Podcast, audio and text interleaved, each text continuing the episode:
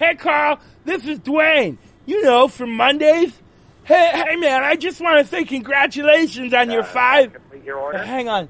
I already told you, man. I want 10 chicken burger, cheese, bean steak, burrito, chimi tacos with extra hot sauce. So, hey, 500 shows. You rock, Carl. I want to be just you like, like you. any So- cinnamon twist today? no! Just give me my damn chimi tacos, man! I'm, I'm on the phone here! Jeez, Carl, these guys should take a class in agile. interest you in an apple poof? No! Thanks. So, Carl, I want to talk to you about my magic burrito.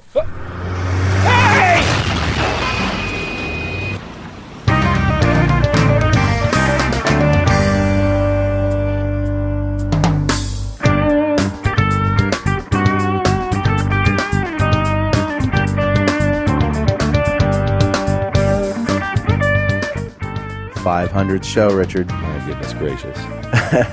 Can't believe it. No, I'm kind of amazed. Actually. This show is not going to be like the 400th show. Uh, we had fun in the 400th show. Um, but the listeners didn't, arguably. Uh, they just we listened- had more fun on the 100th show. Yeah, I know. We is, did have a lot of fun in the 100 show. And this one's going to be more like that. Okay. So what we've done is we've hand selected uh, some clips from the last 100 shows and we're going to intersperse them with our friends and our listeners uh, and past guests, sort of wishing us well. Does that explain the car crash at the beginning of the show? That does indeed Okay. explain the car crash. Dwayne is he? Well, he's a fan. Yeah, He's a huge fan. It's true. He's a stalker, actually. That's an interesting line you have to cross sometimes. some of uh, I think some of my favorite shows, Richard, when I think back to the last hundred shows, have been ones we've done at live conferences. yeah, I, I totally agree. the panel discussions, the um, just ones that w- we've been sitting in front of an audience, having an audience there. Uh, I think it adds a little bit of a dynamic to the show that we don't get when we're just on the phone. Absolutely. It, it changes. Well, you have the audience react to the conversation, and I think it affects ultimately the direction the conversation goes in. Yeah. So this first clip we'll play is uh, Uncle Bob, Bob Martin, which we did in uh, 2008 at Øredev in Malmo, Sweden, and we were talking about well, we we're talking about a lot of things. What makes good programmers? Um, apprenticeships. Well, let's just roll it. You know who makes the best programmers? Is musicians. Thank you very much. It's My friend the musician. For some reason, that seems to be a, a very strong correlation. If you Yeah. have musical talent, uh, it turns into some kind of software talent. Well, it's been a long time since we talked about this on .NET Rock, so I may as well give my theory again because a lot of people have theories. Uh, you know, there's it's obvious the, the correlation between math and music is there. Yes. And then the abstraction of music as a as an art form, it's very it doesn't exist, just like software doesn't exist. And then, but I th- I tend to think that the skill of learning an instrument has a lot to do with both being very technical hmm. and being able to zoom down into a low level to, to work on very technical minutia and then being able to present a presentation at, at a larger scope, at a 60,000 foot view. And so the ability to sort of zoom in and out like that is something that we're doing all the time as, as software developers. I mean, the, the symphony is made of individual notes, and every Right. every individual note is important, and, And it you must see all the fit layers into at its once. places. Yes, and, Yeah. and you know, a piece of software, the lines of code and the, the processes and the operations all have to take place at just the Yeah. the right time. So yeah, uh, it, I think it's a, a very interesting that we have not been treating software as an art as much as we've been trying to teach it as a, an engineering discipline. Well, and, and there's a big part of software that does seem very engineering like too. I Sure. I can equate a program to a bridge in the sense that it can be beautiful. It can be you know, but a bridge is art. first it must carry cars across the river. yeah. Ah, You know, there's two different sides of actually doing the work and then you know doing the work well or doing the work elegantly. Yeah. Very true. So, uh, where do you fall on that, Bob? I mean, is, isn't it engineering as well? It is certainly It's both. engineering, but but it's it is not strictly engineering. and in right. fact, there is no strictly engineering anything, right? Yeah. All all things used by people have to be um, well designed Yeah. to fit into their environment, but they also have to be beautiful. Yeah. And this notion of beauty, this notion of artistry, of Yeah, craftsmanship, there's a, a value to elegance. yes, Yeah. Yes. And especially in the end product, I mean, which is something that is uh, just beginning to be important, I think, in the software world. You know, the whole idea of design, of user experience, and all of this stuff. Yeah. It's always been important, but not to us as developers. Most of the time, we've been satisfied with Battleship Gray, or our bosses have anyway. But I, the, one of the reasons I got into programming was because it could satisfy both halves of my brain, both the you know the left and the right half. Because I am a musician, you know. Now, the other, interesting correlation is, is the correlation with our martial arts. Interesting. Uh, and there seems to be a, a lot of programmers who have been tied into martial arts. somehow. Interesting. And, Yeah. and so you wind up with um, the notion of learning software development from a master. And the master uh, is the sensei. And the sensei tells the, the juniors what to do without necessarily explaining exactly everything. And bit by bit, uh, they learn from the master the pra- practices and the disciplines. Yeah. One of the things I've been doing uh, over the past several years is writing uh, kata, uh, software kata. These are um, uh, things that you practice, little bits of software that you write over and over and over again. Is that a. Japanese term? It is. Uh, kata, for example, uh, if you're taking karate, uh, you will learn a set of moves, and your instructor will not even explain what these moves are about. Yeah. They'll just say, okay, you move this way, you move that way. They're exercises. They're etudes. They're scales that you might Yeah. play on a on an instrument. Something that you do repeatedly over and over again to hone your skills. Hmm.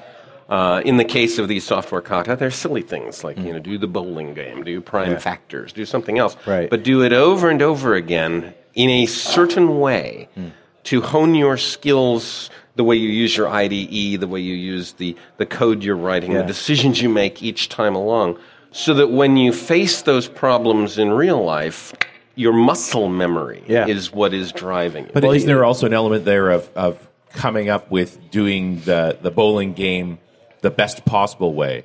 And that each time the language changes out from under you, you do it again. You know, Yep, that, of course. that Of reflex course. I have when a new language is in front of me to build the CRUD app. I, f- I find there's value in just taking what skills you have and giving it an old college try and then finding out what went wrong, learning from your mistakes, and then seeing how you can improve next time. There's a lot of value in that. Uh, when I first started developing, uh, one of the things that really got me going was having a, a goal, an end software project in mind that was beyond my scope. Hmm.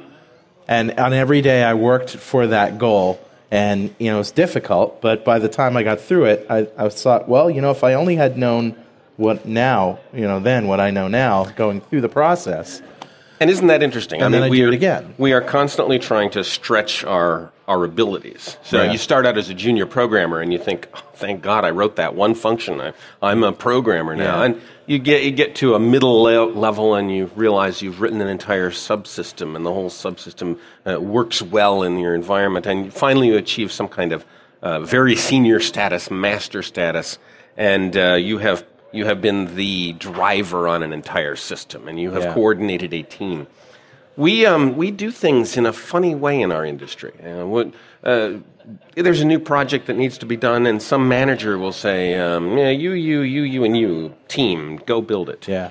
And the way to do that well instead would be to find a master, someone who has built a system, and Mm. Right. have that master then go and gather a team around him Yeah. or her and and build the project that way. Mm. Uh, we don't do enough of this um, personal training, master to student training. The We- sort of coaching model of a making sure coaching model, a craftsmanship model, an apprenticeship model. Sure. Uh, it, that would be a better way to bring people into the. I, it's, it's something I said just recently that it is, it, I don't feel like we have a good apprenticeship program for software development right now. We, we don't. They're in No, we throw programmers into a room and throw meat in and hope code comes out. Yeah. you know? Pizza. Pizza. Well, pizza, Yeah, okay. yeah. Pizza and Diet Coke. Diet yeah, Coke, okay. Um, Mountain Yeah. Dew and Snickers bars. Yeah. Yeah. And and, and hope, but I, I feel like more than ever right now, we have a real gap between the trainee level, fresh out of school, and the productive developer. And and I see more and more companies simply unwilling to bridge that gap. I hire senior folks only.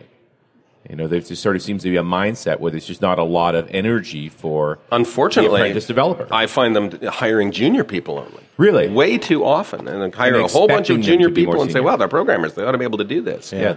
A Uh, programmer. It's out of school. Programmers don't know enough to build a system. Right. So they make a terrible mess of things, Yeah. and maybe they manage to get something to work, but it can't be maintained, and the, the company is going, oh, what the heck happened here? Why can't I add new features? How come it's breaking all the time? Right. Oh, I've got a bunch of you know young young apprentices trying to build a system. No master. Well, No there's man- also no the journeyman. whole problem of people misrepresenting their skill set.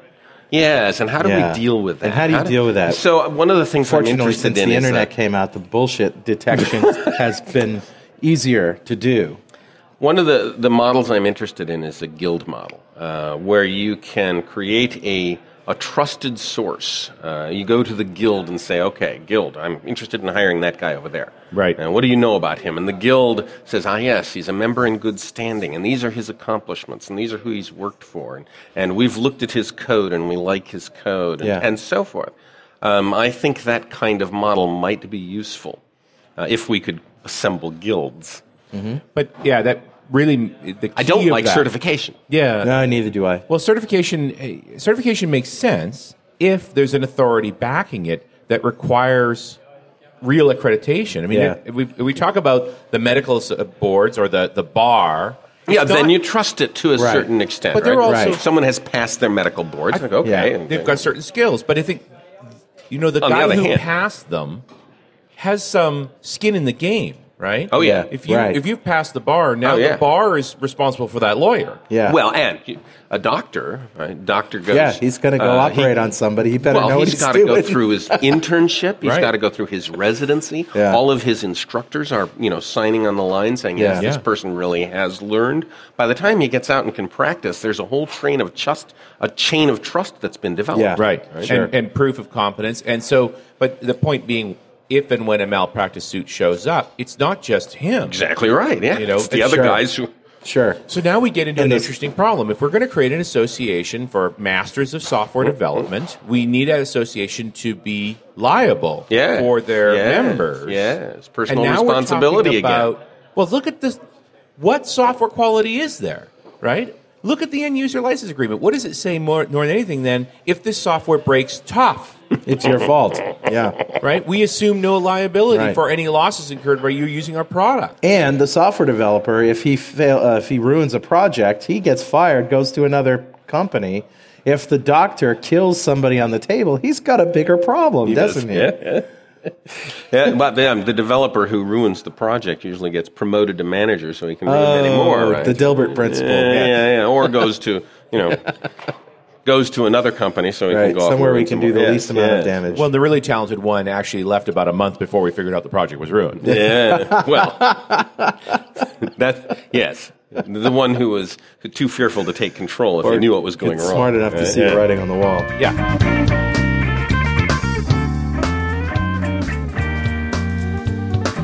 So it's funny how that sort of encapsulates that whole conversation encapsulates. I think a lot of shows we're going to do going forward in the next 500. Yeah, in terms of how our industry is changing and how we really have to get some uh, more quality controls. And we've we've started, but uh, really there isn't any accountability for stuff that's gone bad. Yeah, you know, in, in civil engineering, they talk about the iron ring when, when a big dome collapsed and, and the guys took the steel from that and made rings and said, like, never again. Right. And I don't know we've ever had our iron ring moment in computing, although I, you know, I, I'd, I'd almost hope that Y2K would have been that, but it wasn't. we, Yeah. we got away with that one, but we, Yeah. we need to, to take our industry seriously and mature. Hey, Carl and Richard. Congratulations on 500 shows. Bill Wagner calling from the Midwest, and I just have to say the shows that involve bourbon were always the best. You should do that with all your shows. Is send a bottle of bourbon to your guests, or they get on the air. I think that would liven up the next 500 shows. Hey, Carl, it's Scott Hanselman. How's it going? I just wanted to congratulate you on 500 shows. Only at uh, 186 now, but I'm coming up fast. Another 314, and I'll, well, you'll probably be on a thousand soon by then. But an amazing accomplishment, I wish you all the best. You're a friend, you're a business partner, and uh, you're a great guy. And, a really, actually, a very good singer as well. You're a, joker, you're a smoker, you're a midnight toker, uh, and I think, uh, you know, here's to uh, 500 more. Thanks a lot for all your help and everything you do for me. Congratulations. Hey, Chuck and Robert, Jim Duffy here. Love your show. Listen to it all the time. Huh? Hold on. Who? Chris and Randy? No, Carl and Richard. Oh, hey, hey, I think I know these guys. So, 500 shows, huh? What, do you want a cookie or something? I ate the last Nutter Butter, but I think we have some seven-year-old Twinkies around the TakeNote Technologies offices. Yep, here's a box of them right here, behind the moon pies, next to an unopened Windows 95 box. Expiration date says August 2002. I'm not sure if that's for the Twinkies or Windows 95. Either way, they should be fine. If your show can last seven years, then I'm sure these Twinkies have just as much staying power. Again, congratulations on hitting the 500 show milestone. That's great. Here's to another 13 or 14 shows. You guys are great. Keep up the good work.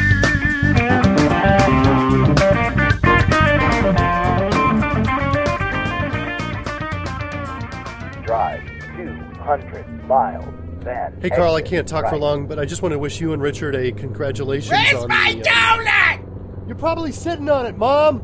Um, so anyway, put your seatbelt back on. I gotta find my donut! Sorry about this, Carl. I gotta get my mother back to the hospital before her medication wears off. I think I got 15 minutes. It's the police! It is not the police. Put your clothes back on. I gotta moon 'em! Carl, I'll call you back. Got my hands full here. Mom, you're gonna leave an ass mark on that window. Well, this next clip uh, illustrates some of the challenges that we face today and that we're going to face going uh, forward in the future. This was from uh, the software complexity panel at DevLink in 2009. Uh, and the, the question was put to the panel, which was Josh Holmes, Jim Holmes, Kathleen Dollard, and Billy Hollis. Is software development getting too complex? Is it too complex? Has it become too complex? And what do you think about that? Let's roll this clip.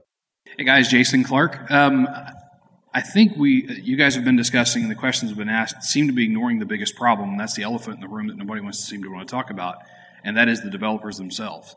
Um, it seems that to me, like a lot of the problem with complexity, has a lot to do with our ego. That we Amen. we revel in complexity. We want to be seen as the geek uh, or the nerd that can figure out the really tough problem. And when people ask us how we do things, we don't tell them simple answers. We try to confuse them. We try to make it look like we're so smart. Until we can get over that mindset of we have to be smarter than you and we have to appear like everything's way harder than it is, it's never going to get simple. We have to simplify it first in our minds and quit acting like we have to be the all-knowing gods of, of technology and development. And until that happens, software techno- or software development is only going to get more and more complex. Preach on. Preach on. You know, there's a, I'm going to buy that guy a beer later. like that? Seriously. I have been saying on the show for so many years that if you're going to be a good software developer, you need to kill your ego. Because, listen, yeah, go ahead. Because that means that you're not new to when you are wrong about something, which will kill you. And you're not new to, hey, this technology might be better than what you're working on, which could also kill you. And it's also, it just encourages the, the my framework is better than your framework mindset, which is just dumb. something else that's also going to kill you is you're very conceited about where you've been and you're unwilling to change. Right. So the new tools, new practices, you know, hopefully you aren't writing code the same way you now that you were five years ago. The world's changed. And if you can't get that ego out of the way, you're hosed. Especially with the speed at which things are learned and, and shared today. And So, so I'll actually I'll disagree. Uh, I don't think that we need to kill the ego. I think we need to be very proud, but I think we're proud of the wrong things. I think we're proud of the complex problems that we're solving in a complex way, and, and we're very we're very uh, excited about the uh, uh, you know the fact that we're the only ones who can figure this out. I want to be very proud of the fact that I'm able to take what people thought of as a complex problem and boil it down to something that anybody and everybody can understand and anybody and everybody can use my application. That's what I want to be proud of. And I don't want to, I, you know, I, the problem is we are proud of the wrong things. But I Yeah. think with, without ego, we're not driven to move on to that, to, to, to that simple solution. Uh, listen, pride and ego to me are two different things. I, I, uh, maybe maybe a stubborn ego is better than saying kill your ego. Kill your stubborn ego. Be open. Yeah, absolutely. But absolutely. you should absolutely be proud. I mean, we everybody in this room needs to be proud of what they do. I agree. All right. Next question. Hi, my name is Mike Birch, and um, I guess I don't have so much a question as an observation. Uh, when I got out of the Navy back in 1968, my first job uh, that I got was as a draftsman, and I spent the next 20 years perfecting my craft. And this was back in the days when you did drafting ink on mylar, ink on linen. Well, in the 80s, CAD came on the scene. And so, what the company that I was with at the time did is they brought in these CAD systems and trained us draftsmen as CAD operators, and it was fantastic. It worked out very well. But then, through the process of attrition, these guys that had been draftsmen who were trained as CAD operators either retired or they moved on to other companies. Well, then our company started hiring these CAD technicians that were being cranked out by these uh, local community colleges. And we found out very quickly that it was becoming problematic because while these guys were good technicians, they knew the hardware and software in and out, they had no concepts of drafting. They were just trained to be technician monkeys, basically.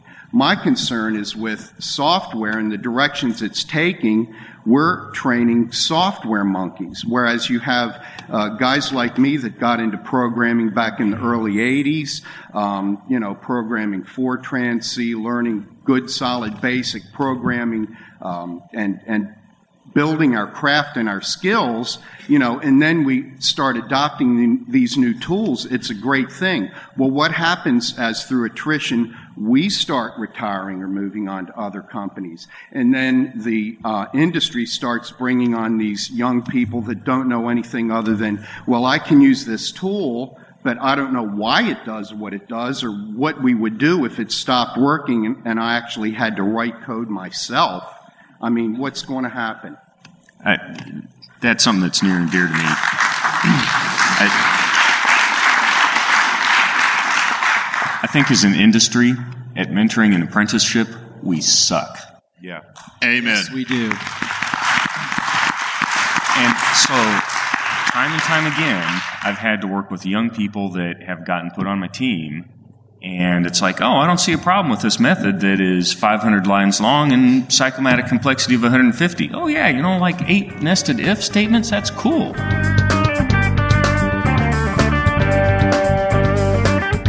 Yeah, it's interesting what Jim Holmes was saying there. It's almost exactly what we were talking about with Uncle Bob. Yeah.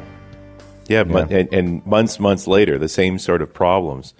Right. Uh, I, you know what I really liked about that panel discussion at DevLink was the audience took over. Oh yeah. Halfway through, you know, we were just talking as, amongst the panelists, and we asked our questions, and boom, there was this huge long line and really insightful quite- questions and criticism. Well, and if you think about it, I mean, a lot of the audience were the other speakers and the other people who've been thinking about True. software development very seriously. You know, we could have had a panel of a hundred up there. And the CAD guy was interesting to me because it, they, uh, I call it the, the immigrant versus native problem. If Hmm. you remember the way before, you approach problems very differently than folks that have only ever known the new way. So the guys who were draftsmen on paper first and then became CAD operators approached CAD differently than someone who's only ever known CAD. Yeah. Hey, Richard and Carl, this is Steve Forte. Just wishing you a happy 500th episode. Congratulations. And I just want to ask you, how many time zones are there in the Soviet Union? 11. Hey, Carl and Richard, it's Brian Noyes. Congratulations on being Centurions with the 500th show. Hard to believe you've been around that long. Or me, for that matter. You guys take care. Richard, Carl, Tim Huckaby here. I just wanted to call to congratulate you guys on the 500th show. I gotta tell you, that is just amazing. Hello. Damn it, Dave, I'm on the phone. Sorry, guys. Letterman's in my hotel suite partying with his buddies. Dave, I'm congratulating the DNR boys on the 500th show. 500 shows. Isn't that great? They can't all be great, you know. You do you do that many shows. You do that many shows. Some are gonna some are gonna suck. Some are gonna eat. Some are gonna blow. Dave, I know DNR is your favorite internet talk show, but come on, you can't even pretend to understand what they're talking about. www, the website, where you dial up on your computer, where you, you log on to the, uh, the uh, internet. See what I mean? Get off the phone, Dave. I want to do this right. Uh, the category top 10 signs you're a dumb guy. Come on, you're ruining this. Get off the phone. Considering all the press you've got lately, do you really want the millions of the DNR followers to hear you screwing around like this? You know, I don't care what people say. To me, Cher is one hot lady. This is what I mean. Come on, Dave, knock it off. According to this survey, the average woman has sex 50 times a year. 45 of those times with a Kennedy. For God's sakes, Dave, your publicist is gonna kill you. Beat me up! I'm a little newt. I'm a weasel. Hurt me! My God, now you've ruined it for Carl and Richard, Dave. I hope you're happy. Well, Richard, Carl, congratulations, guys. You truly are pillars of .NET community. I hope you plan a big celebration event. Enema time! That's it. You ruined it, Dave. Man, this hotel room is real breezy. it's old. We're in the Figueroa Hotel, you know, here in Los Angeles at the PDC, and uh, it sounds like there's a city out there uh, because it's a very old hotel. Well, old for California. It's probably about Sure. 100 years old. Mhm.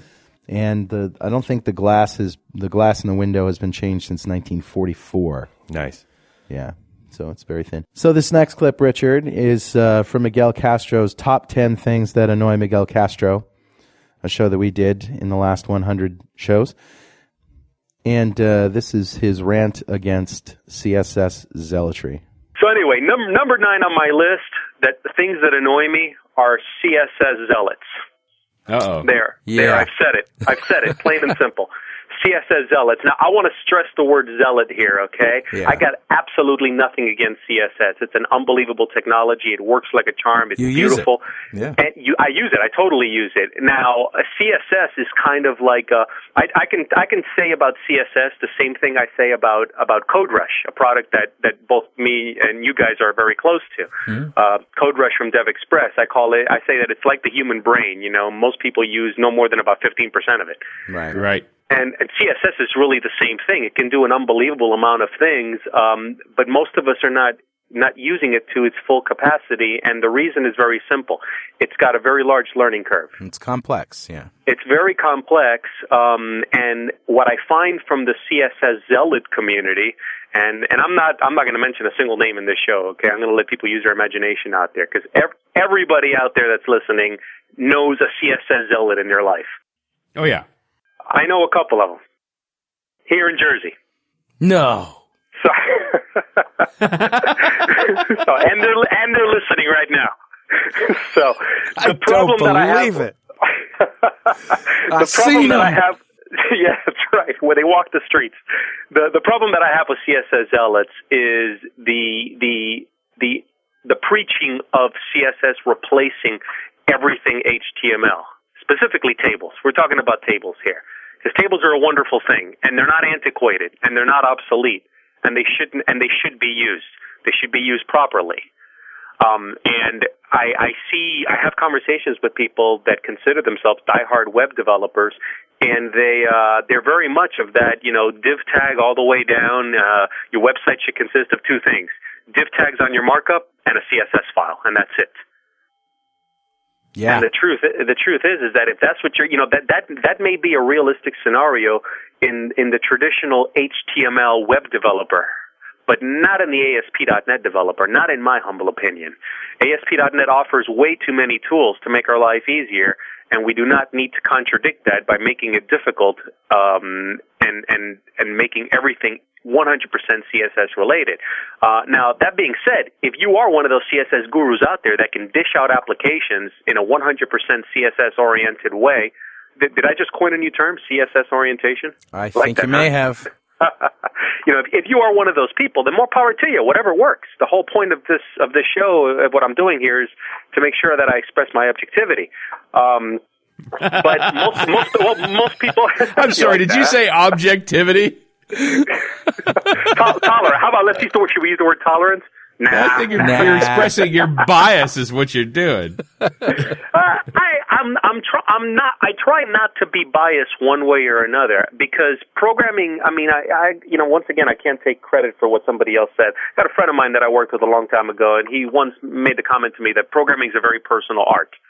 And it really, really is. It's very, very easy to offend a developer by telling them the way they're doing something sucks. You know what I mean?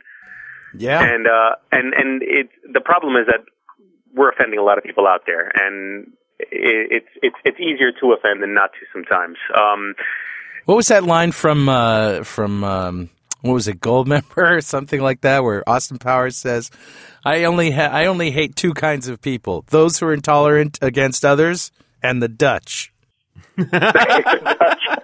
I'm t- I'm intolerant of intolerance. well, that you know that that explains Stephen Forte walking around Amsterdam saying, "I hate the Dutch." Uh, no, I that- guess he, I think yeah, that was- he was mimicking Austin Powers. All I think that was Huckaby actually, but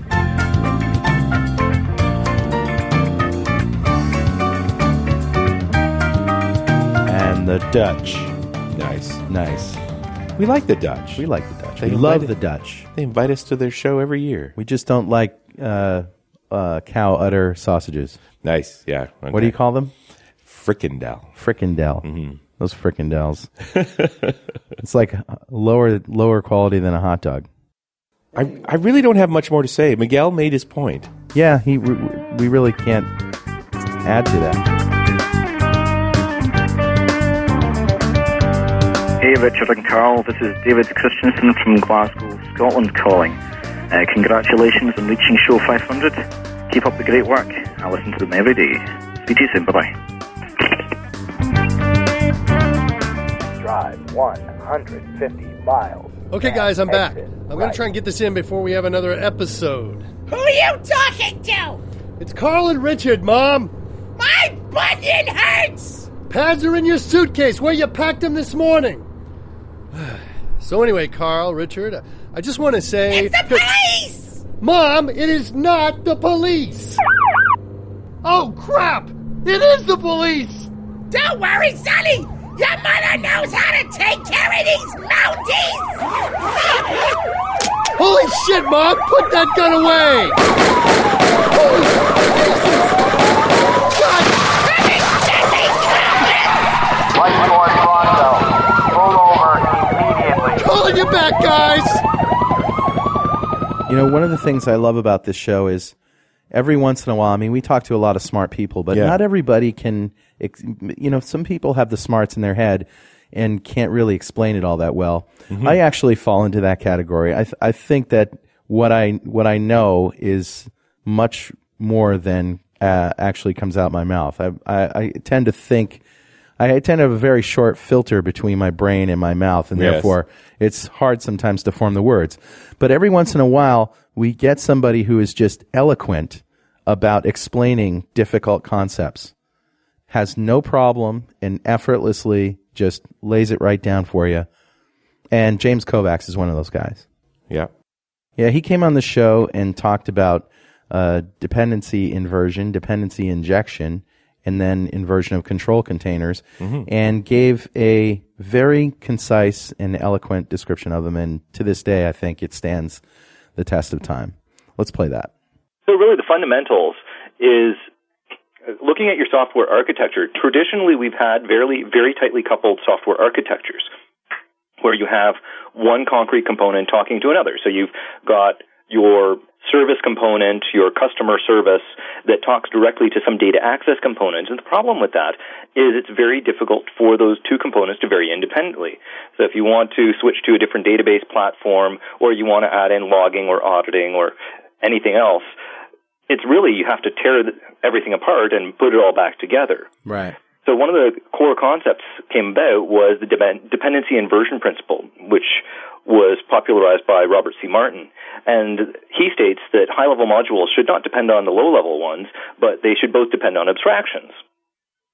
So in more concrete terms, rather than having your customer service depend on your data access component, both of them should depend on some interface or abstract base class. So like an I customer repository where the repository is your data access component. So what you've done there is you've essentially decoupled those two components. And all the customer service knows about is that it's talking to some I repository, Right. some I component. So you are actually free at runtime to switch that for something else. Yeah. And this introduces a lot of flexibility into your software. Yep, and that's really what it's all about. As as changes come up, you just want to make sure that you're ultimately flexible.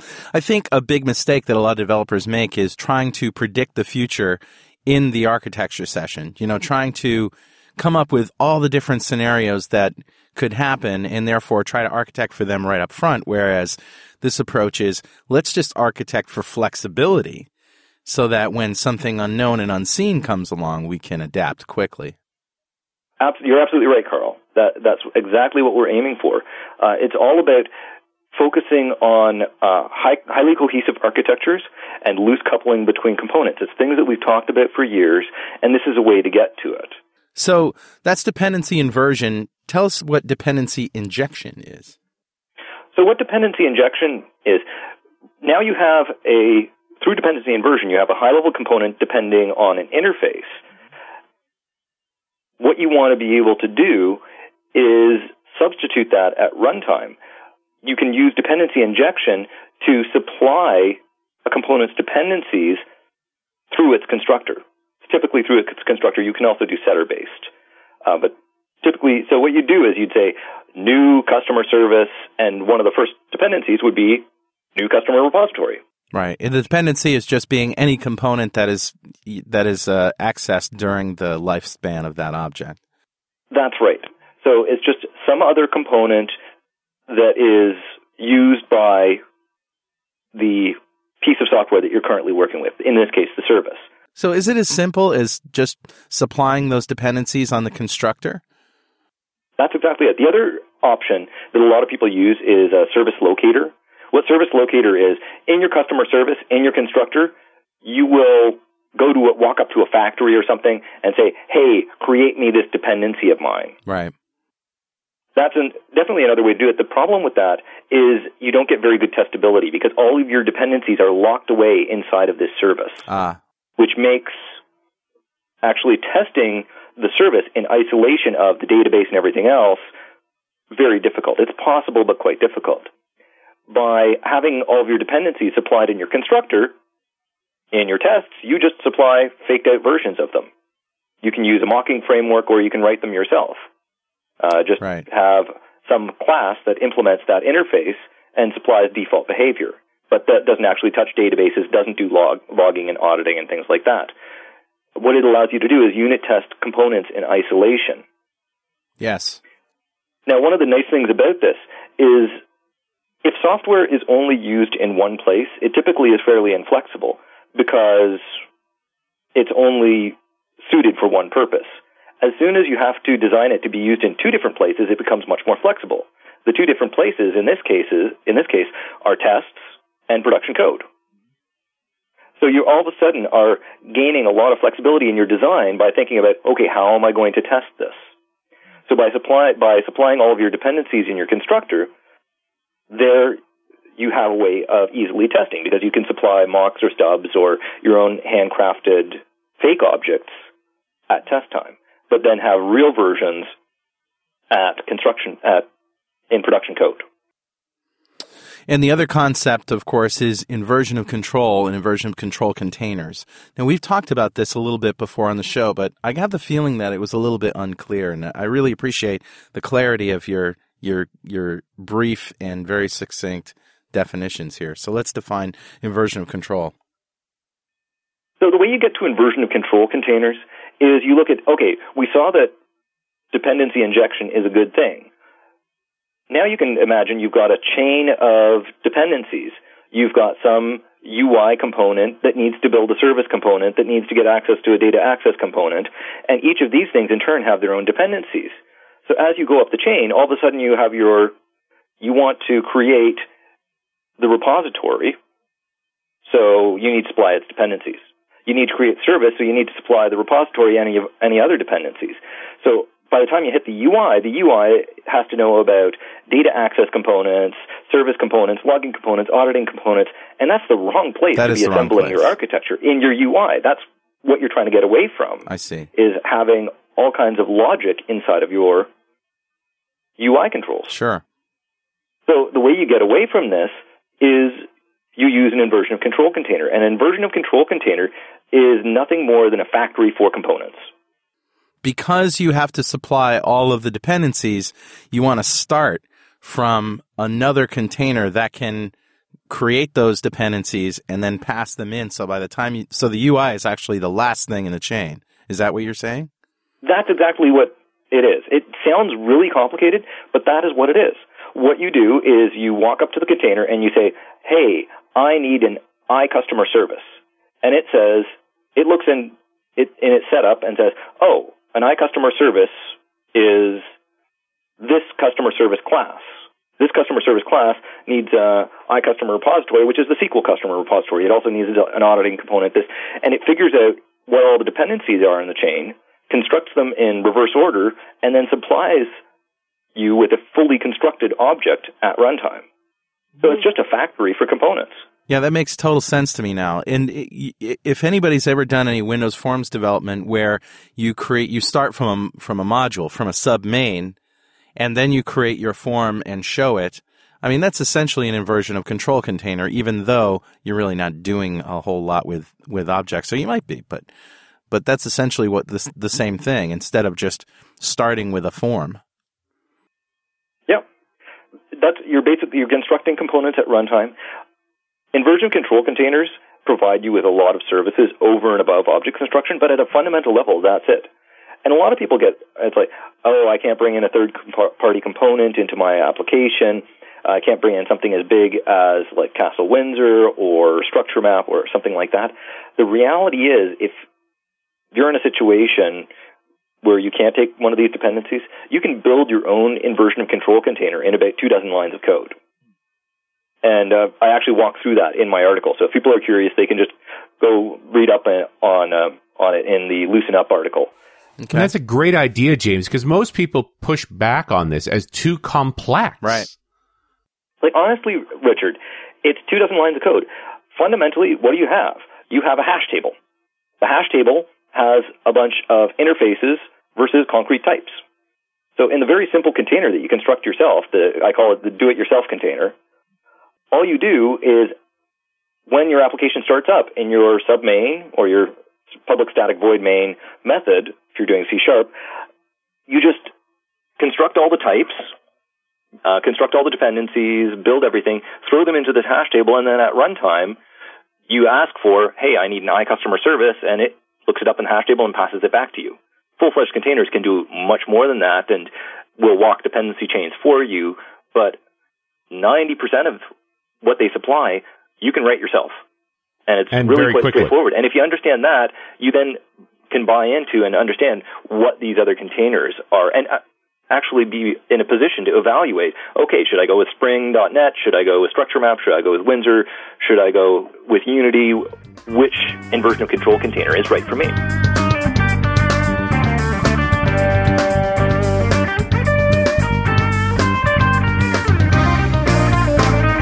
Yeah, that might be one of my favorite episodes of the year. I mean, just because in in terms of what we learned from it. It's such a succinct explanation too. I mean, It really is. ran down why you would do this. And it, it is such a complex technical topic, and just to hear it broken down so eloquently like that was really, Mm-hmm. re- really refreshing. Hi guys, this is Scott Stanfield calling from Richmond, California. Um, I got a '95 Chevy Blazer my brother-in-law let me have after I wrecked my Toyota Celica. Um, the Blazer's got 170,000 miles, leaks a little oil, and when I put it in reverse, it jumps. When I put it in drive, it jumps forward and goes. Mm, mm, mm. I'm thinking about junking it and getting a Segway or a Chrysler Fiat 500, which comes out next year. What do y'all think? I'll take my question off the air. Hey guys, this is uh, Scott from Vertigo. Um, congrats on your 500th show, but you know, I did a little bit of looking around. Um, I know you guys are VB programmers, so you probably started off by one. Um, so let's skip 500. Besides, that's a D in Roman numerals, which is a failing grade. So it's probably your 501st show, and that's not much better because that's a HTTP status code for not implemented. It's also the lowest possible credit score you can get. 501 is also the sum of the first 18 prime numbers, and after looking at your first 18 speakers, Hanselman, Hollis, myself, Yuval, Rocky, Shell, I'm surprised you guys made it this far. Take care. Dear Carl and Richard, this is Sahil Malik uh, wishing you congratulations on your 500 show on the behalf of all SharePoint IT ogres and SharePoint developer fairies. I wish you a successful run going forward. Uh, take care and uh, see you at around 1000. Hey, do you remember Norway? Yeah, I do. The NDC? We had such a good time there. Man, the Norwegians know how to laugh, don't they? Oh, they do. Well, yeah. At least they did in our session because there was no nutritional content in there whatsoever. We uh, interviewed uh, Scott Hanselman and Phil Haack, and we, you know, it like typical Hanselman, we we sort of went all over the place. We did. Yeah, we we started with Project Natal, I think, which is what we're going to hear about here. Well, it's, it was all about Phil in the end, wasn't it? Well, yeah, Phil sort of well, He made interesting contributions. he made interesting contributions. Let's put it that way. Yeah. The coolest thing I have seen uh, across my uh, mail server, listservs, and Twitter accounts Mhm. has been Project Natal. Have you seen this? Project Natal? Make some noise if you have. All right, only a few of you. yeah. So, no uh, Project Natal, tell us, uh, first of all, it's basically an Xbox add on that's coming soon where there's no controller. You just move around and it figures out what you're doing. When did video games become forms of exercise? This is not right. It's the Wii Fit, I This is about me sitting down and doing nothing, just Yeah. twitching my thumbs. I like people who get up uh, and spend hours trashing the house looking for the remote. So I got don't want to go so to I, the TV. So I got a turn Wii Fit, right? And I'm like, "Eh, all right. I'm tell the wife, all right, we're gonna get a Wii Fit. Now we'll be in, in- incentivized to exercise, right? There you Yeah. go. And I didn't realize that it was the stupidest thing I'd ever done until, until I found myself in my living room.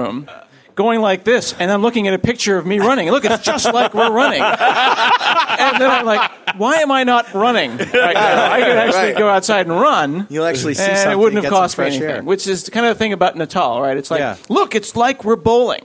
Right. Yeah. Yeah. Yeah. Of course, we, could we could just go, bowling, too. Yeah. Uh, yeah. So, have, what have you heard about Project Natal? So, uh, you know, so to be clear, I work for Microsoft, but they don't talk to me. Right. Yeah. So, yeah. And they're smart not to talk They're to smart you. not to Actually, talk because they know you talk to everyone that else. I'll come to Norway and tell everyone about That's it. right. So what I know is this: I know that uh, there's this guy named Johnny Chung Lee, Yeah. who is a researcher at Microsoft, and years and years and years ago, he's on the web. You can search for this guy. He did this cool thing with the Wii remote, where he took a Wii remote, which is actually a, a sensor, not an emitter. It's not a remote control as it is a receiver. He took this thing that you usually point at the TV, and he put it up on uh, the television set, pointing at him. And then he had this donut shaped LED kind of giant flashlight that pointed at himself, and he put shiny stickers on his fingers so he could move the reference point. So those became the lights that the, the little bar Right. emits. So Johnny is a guy who's big on revolutionizing human computer interaction. And this guy, I mean, if you're a real true geek, you've seen these videos on YouTube and you know this guy's a god, right? So imagine 150 people just like him. Yeah. PhDs and stuff, all hidden somewhere at Microsoft in an undisclosed location, maybe in a in some In kind a of a bunker, bunker somewhere, yeah. Right, maybe a bunker of some kind, some bunker. kind of a bunker, maybe Maybe a bunker. possibly a bunker. And I'm thinking uh, maybe a bunker. It's true. Hopefully, that's not a dirty word in Norwegian. We find out. yeah, and then we bunker. That's why they're yeah. laughing. Yeah. So then, we'll get to Bing. Right. We'll Yeah. get to Bing later. So so Johnny is brilliant, and he was doing this stuff like by himself in his garage, and Yeah. it was amazing. So then he joins Microsoft, and no one tells me what this guy's working on. He's just, one. He, he just disappeared Right. too for a and, while. And I'm not saying Johnny like invented Natal. I'm saying that there are like this amazing, awesome guy. Like get it in your mind how big this guy is, Right. And then imagine 150 other dudes like that with like extra degrees. Just hey, oh, oh look, Okay. look, I'm a PhD again. Oh, it's in my pocket. Lots of them, and they're coming up with this thing, and it's basically multiple cameras, I guess, that sits on your uh, yeah in front of your TV there, and it's Right. not just a camera that sees you. Yeah, It's there's a bunch of cup- It's there's- a bunch of them, like you know, IR camera, see how hot you are, and see how far away you are. There's a depth. Uh, and it can recognize between you and your aunt and your sister and, Right. and everything. Fa- so facial recognition, So if some, if your mother walks through, it will recognize her as someone not you and not take its tracking off of you. Right, and there's and, and the thing I think is significant is that there's skeletal the skeletal recognition. So it's like putting those. There's like putting you know you could put dots on yourself right and do motion capture Yeah. right. So I think the idea is that they know that you're probably human shaped. Right, there's a non- some of us are, some of us aren't. Yeah. So but there's a very high Some of us more resemble a pear Indeed. or a piece of fruit. Of Yeah, the, assumption is though that you are uh, largely shaped like a human. So you go up and you assert your humanness. You go, hey, it's me, I'm a human. Human sure? Yes, I'm sure. And then they then they can start tracking you. So they figure. I think you go like this, you go, and you like calibrate it or something. I don't know. Maybe I'm All right. making this up. And uh, and then as you go, they can actually. and then there's a depth perception aspect of things. So they Yeah. can see you going this way, and you see you going that way. And then once they've started tracking you. You can do. You can play handball. You can bowl, or whatever. You can drive a car like this, and they're Yeah, figuring th- it all out in real time. Yeah, I was talking with Mark Miller, who happens to live in my town now, which is awesome. In a terrifying sort of way. in Yeah. a terrifying sort of way. And uh, he's he's like, you know, I saw the video and I, I, I just can't think of anything I'd, ra- I'd rather not do than change a tire like this. And holding up your Right, hands that's the demo that they showed. the It's like, oh, is this, like- guy's, this guy's driving a car. And, oh, I'm having fun. I'm driving a car. Yeah, I'm driving a car. And then suddenly it's like, okay, Dad, I'll pull the into pit. the pit stop. Yeah. And now you With get a to smile on his face, he's going he's pretending with to change tires. But the other thing is, I'm you're- pretending to pump gas. If you're if you're holding your arms out driving, Thanks, you know, something. If you're holding your arms out driving something, your arms tend to get tired because you're not holding on to anything. Ah. Whereas if you got a controller, you're sort of re- if you're driving a Oh, car, that's a you're good resting point. them on the Yeah. steering wheel. So you know this is this thing is more of an assault on the Wii Fit than, than we might think. I, Uh, I think it's going to be cool. I don't know I what they're think going to so, do too. with it, but at the same time, as much as I like the idea of the Wii, it has ultimately become a two hundred and fifty dollar tennis simulator. Right. Yeah. Yeah. That's. I mean, tell me, Tennis does the anyone here best. play anything other than tennis on the Uh, Wii? You know, tennis is the the only best. thing that's fun about the Wii is showing it to people who haven't seen the Wii. it just sits at my house so I can show it to Oh, relatives man. when they come over for the first time, and then watch Yeah. their faces, and then it's over. some of the games are pretty pretty I, horrible. I, I love the fact that if you get when you get really good with tennis, you figure out how little movement you actually need to make. Oh yeah, at this Oh, yeah, point, it's yeah, just like. yeah. you sit on the couch, go. How are you um, doing that? You know, like, oh yeah, it really knows what you're doing, right? You make Yeah. sure you give it a good backhand. Yeah, it knows. that's right. No, it doesn't. No, it yeah, doesn't. it doesn't. Yeah, right. the, the, the boxing game, you know, you can Just go and slap tire the yourself controller. out or just Yeah. shake it, right? Yeah, Yeah, just shake it. yeah, we're boxing. I play I play uh, tennis with my seven year old. tiny fists. My seven year old. You know in tennis how you get a certain spin on it or something and it goes really fast. It goes pew! like you can see like the s- the jet speed Yeah, coming yeah. out, jet stream coming out behind it. So she I'm just going like this and it's doing it. And she's like, "Dad, don't do that. That's not fair." I'm like, "I'm trying not to. I'm going really slow and it's going pew pew pew pew." I'm trying to let her the, win. the, the Wii has got the Wii Motion Plus now, which Yeah. is an extra gyroscope that's supposed to make it really care what you're doing. All right, so I want to get back to Natal because the All first time we heard about this, the the RD alias, which is in a mailing list that we uh, that we belong to, um, was buzzing with people who were having ideas of business applications that you could use this for. Well, what 'cause it- business could you possibly? So, do? but it immediately goes to the You know- minority you know what you could report do? interface. If you right? could predict crime Ah, yeah, ahead here of we go. time, then uh, you could potentially. You could, Could go No, find the could crime. Maybe in, you know, just, just a Well, thought, just maybe an There's, idea. there's, there's always that, that most early adopter of all all technology, right? yeah. Yeah. The porn industry? Is Yeah, that where you're going? Yeah. Uh, You know, this is what you Bill would decide go to to chime porn, in right? This is where you. That's probably where well, you know, Carl. that goes goes beyond porn. As a matter of fact. Yeah. so- Bunker. So, so I also saw that Hitachi has a TV remote that's a, a gesture-based remote, and we were watching a, a video of this. It's sort of like using the iPod, it, it- you know, where you have the circular controllers. Um, you, and sort of like the carousel that you have in WPF to select channels, where you see videos, uh, you know, of video of what's on the channel, and you just do wave your hand to the left and to the right, and then you pick one by going forward. Just that's just like a simple little interface. But I mean, so if you apply those kind of gestures to business applications, I'm sure. Well, I've got four monitors. I would love to be able to, in all seriousness. is anyone taking me seriously? no one's taking me serious. I'd love to be able to go and. What do you and guys think? Business applications for this? Name one. Name I- one. I- I am can't. saying the only That's the business problem. application I can think of is moving my window from there to there. Yeah. I would love to yeah. do that. Type, type, type. Mouse, mouse, mouse. I, I think you guys are lacking in imagination, just like me at the Yeah. moment. How about da, da, da, da, carriage return line feed? You know, the typewriter. 2011. We can replicate the typewriter. Look at this. All this technology. You gotta get the power of the Pentium processor. bong, bong, bong, bong. And it goes bing when you do that. And like, yep. and just, a line just the feed. thought, you know. I put, but I, I got one of those HP Touch Smarts and put it in the kitchen. Right. And the family uses it constantly. But I watch the kids actually Not put Packard notes Bell, on it, though. taking pictures, and they use the machine. It's a steadily used machine. What do It's they in use the it for? kitchen. Recipes? They they use it to make notes about what they want in the ki- in the fridge that's not there already. Really? Oh, absolutely. You know, the, the girls are keeping their you know where their babysitting schedule and so forth. They, What, they actually wouldn't you use it. rather have it built into the fridge itself? No, I don't think it's that actually connected with the fridge. It's You really right can't- beside the fridge. You can't really sit down in front of the fridge and go to work. You know, it's like I don't know. Although I've tried. I, I've had days like that. I had a year like that once. Kind of think of it.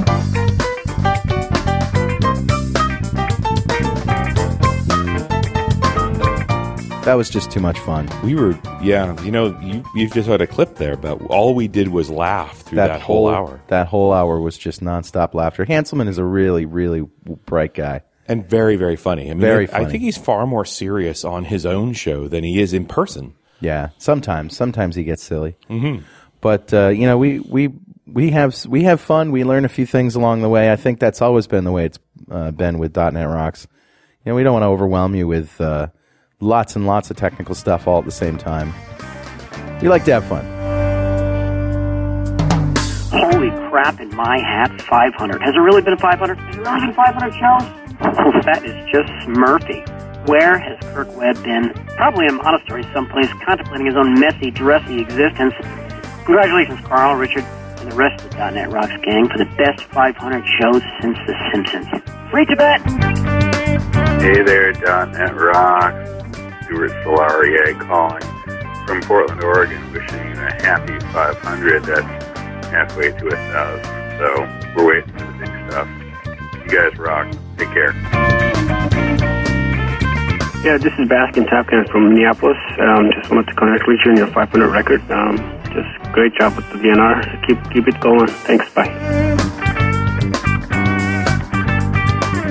And that, I guess, kind of brings us to our next clip because uh, Sahil Malik is one of those very dry wits, and he knows his way around SharePoint extremely well. And uh, well, you, I guess you hear it in the clip. We kind of lost it with Yeah, and hysterically funny, but in you know the funniest things are the truest things usually. Absolutely. Uh, and uh, so we we caught up with uh, Sahil at NDC at the Norwegian Developers Conference, the Right. same show that we just uh, played a clip from. Uh, and we were talking about SharePoint administration and some of the challenges, especially around the IT uh, setup that the developer has to go through. Let's play that clip. you have to define roles within your IT teams. Uh, and this is important for any single project, but in the case of SharePoint, it's even more important. And, and the specific reason is that in a typical IT project, you have developer fairies and infra- infrastructure ogres. I've met those guys. so, and, and they are, uh, you know, uh, I'm sorry. Developer fairies, infrastructure ogres. Yeah, and I'm gonna get hate mail. uh, and, and there is, is there is generally a turf war between them, Right. But in the case of SharePoint, the turf war is accentuated because, especially when you're not familiar with the platform, because there's so much that you can do with SharePoint out of the box through the browser. So the infrastructure guys will obviously ask, well, I don't need to give developers access to production at all. Is that the right solution? And and that's from an IT perspective, absolutely the mindset I want to be in. You Stay Right. off the the production machine. Correct. Use your your uh, your QA machines and Correct. tell me when you want to migrate up. Correct. But then what it boils down to is what is the definition of staying off mean? Uh, can I not even use the production application at all? Well, maybe it, it depends on the situation. But for the most part, uh, you know, it makes sense to limit farm administration, access to central administration and the shared service provider and the physical access to servers should be limited to the deployment or the infrastructure teams but developers should be able to access the application sometimes. Now, I understand it, you know, let's say you've got sensitive data and that may not be a possibility, but when you can create a list using point and click, uh, which will take you 20 seconds, doing the same through a feature is going to take you substantially longer. What was the thing you said in your talk, Richard, um, about you don't want to give the, the IT people never want to give developers access to the production machines, but you should give them access to the logs at least.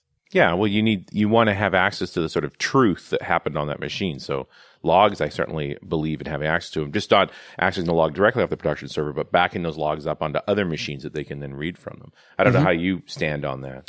Well, absolutely. They should be able to. That's how you would diagnose things in production. Right. But SharePoint sometimes logs in the log files and sometimes it logs stuff in the event log. Right.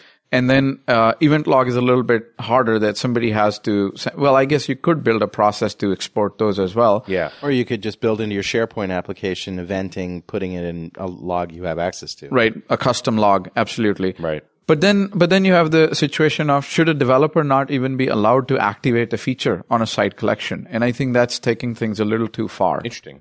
Well, what happened to the staging area? You know, what happened to our tester testing Right. and staging area versus production? I mean, do we do you still is that a possibility in SharePoint development, or do you find that most people are just editing, developing right on the production machines? Well, uh, the, in in projects that are going to succeed in the long run, they would have those environments. Uh, so they would have a development environment, they would have an integration, staging, and a production environment, like Right. any other project. So then it's not an issue really. You have you have your development and staging environment, and when that works, then you ship it off to the production. Exactly. Now, this is one of the things that you have to be slightly careful about that when you have these environments, you're deploying stuff between these environments through features and Yeah. solutions, rather solutions, features packaged as solutions. Okay. Uh, but this is where you have to be a little bit careful where a lot of point and click demos that we've seen of SharePoint and we've Yeah. been impressed with, some of that stuff you have to be aware of the fine print doesn't package well as a solution. Are you saying like paths are hard coded in, Exactly. in XML files buried somewhere that you have to change when you move Or you to- can't change. Or you can't change. Right. As an example, Do they uh, go into into the database? Well, uh, let's say even if they were in a database, there would be some hackery. But as an example, uh, if there's an InfoPath form that is using a data source that is tied to a SharePoint list, uh, changing the path of that list between environments uh, is is very difficult. There's a hack to do it, but uh, of course, you know, there's no official word from Microsoft on whether or not that is supported. No, it, shouldn't all paths be exported to the web config file so they can be edited? I mean, Right. shouldn't SharePoint do that automatically? Right. And, and, you know, world peace and hunger and loving spouses would be nice too. So, Uh, in other words,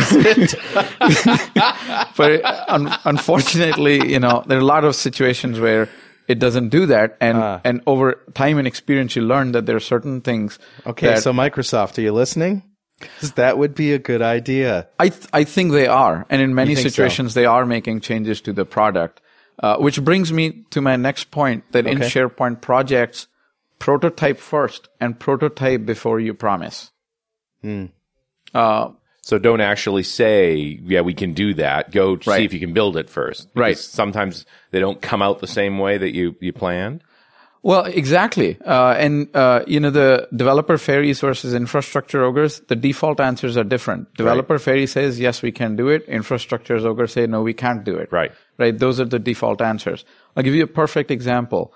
Uh, Excel services. Excel services, you sit in a meeting and say, can I do charts? Sure. Can I do the charts that Excel has? Yes. All right. I'd like a 3D pie chart. Great. And you go to your development machine and you try it. Excel services will turn that 3D chart, pie chart into a 2D pie chart. Now, some business users may be sensitive to that. Right. So before you promise it, try it. Okay.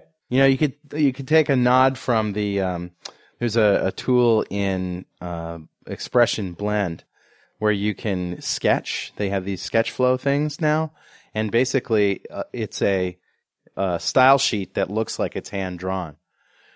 So Mhm. for for WPF.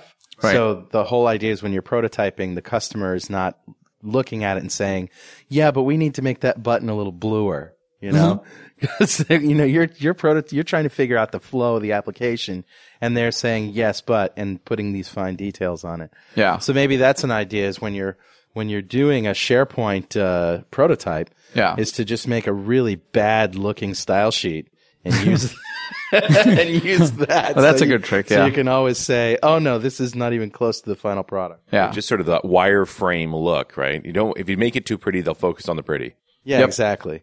Yep. And that's not what they should be focusing on in the prototype. Yeah, w- one of the tendencies I've seen in a in, in a lot of SharePoint developers and architects is that they uh, tend to put the blame on the business user, and even if it's deserved or not. Well, that's because they're dumb, right? I'm, t- I'm just kidding. Well, you know, that's what I'm I like to say. kidding. Don't if, if you me. make an idiot-proof system, they'll just come up with a bigger idiot. I think I heard that from you guys. Yeah, yeah, that's true. They'll find a better idiot. Yeah. So well, I, you know, I mean, I'm kidding, but the, given an input box and Mhm. the ability to put whatever they want in there, the user's going to put stuff that you had no idea. Exactly. You had no idea they would ever do that. exactly, and you just have to plan for that, right? As yeah, as much as you can, tolerate the fact that they're going to do stuff you didn't expect. They'll find a bigger idiot. I agree. Well, Richard, how does it feel to have been part of 400 of the 500 .NET Rock shows? I'm uh, I'm in awe. I think that we really done that many. Yeah. I kind of Yeah. broke the 50 rule though, didn't I? Yes, uh, y- yes, you did. Eight times over. You can stay. I can stay. That's nice. Thanks. Yeah. Thanks for that. What do you want to do for the next 500? I don't know. You know, I think uh, we're we're still cranking them out here. I mean, we uh, haven't lost any steam whatsoever. No. In fact, I think we might even pick up a couple new shows, and by shows I mean a couple new titles, new podcasts next year. We've uh, been approached by a few people who uh, want us to publish and produce their shows for them. And hey, you know, if if you're interested in doing anything like that, give us a call and we'll we'll talk about it. Sure. Yeah, we certainly are, are going to do a, probably a little bit more video next year. Yeah. I think. Uh, we'll get into video a bit more. And, uh, you know, there'll be a few more Mondays, I'm sure, along the way. There couldn't be a few less. Yeah, that's true. And of course, we'll be traveling all over the world again, talking to people in every corner of the world, uh, see what they think about what's going on in this current state of development. Well, my friend, here's to another 500. Here's to another 500, man. The 1000th show is going to be a party. I don't know what to do now. Will we make it? I don't know. I don't know. Well, let's We'll try see. for 600 first. Okay. All right. Thank you, everybody, for listening. Thanks for all your great thoughts, your great emails. Keep them coming. We want to hear from you. .NET rocks at franklins.net. Send us your email. We'll send you a mug. We promise. Honest.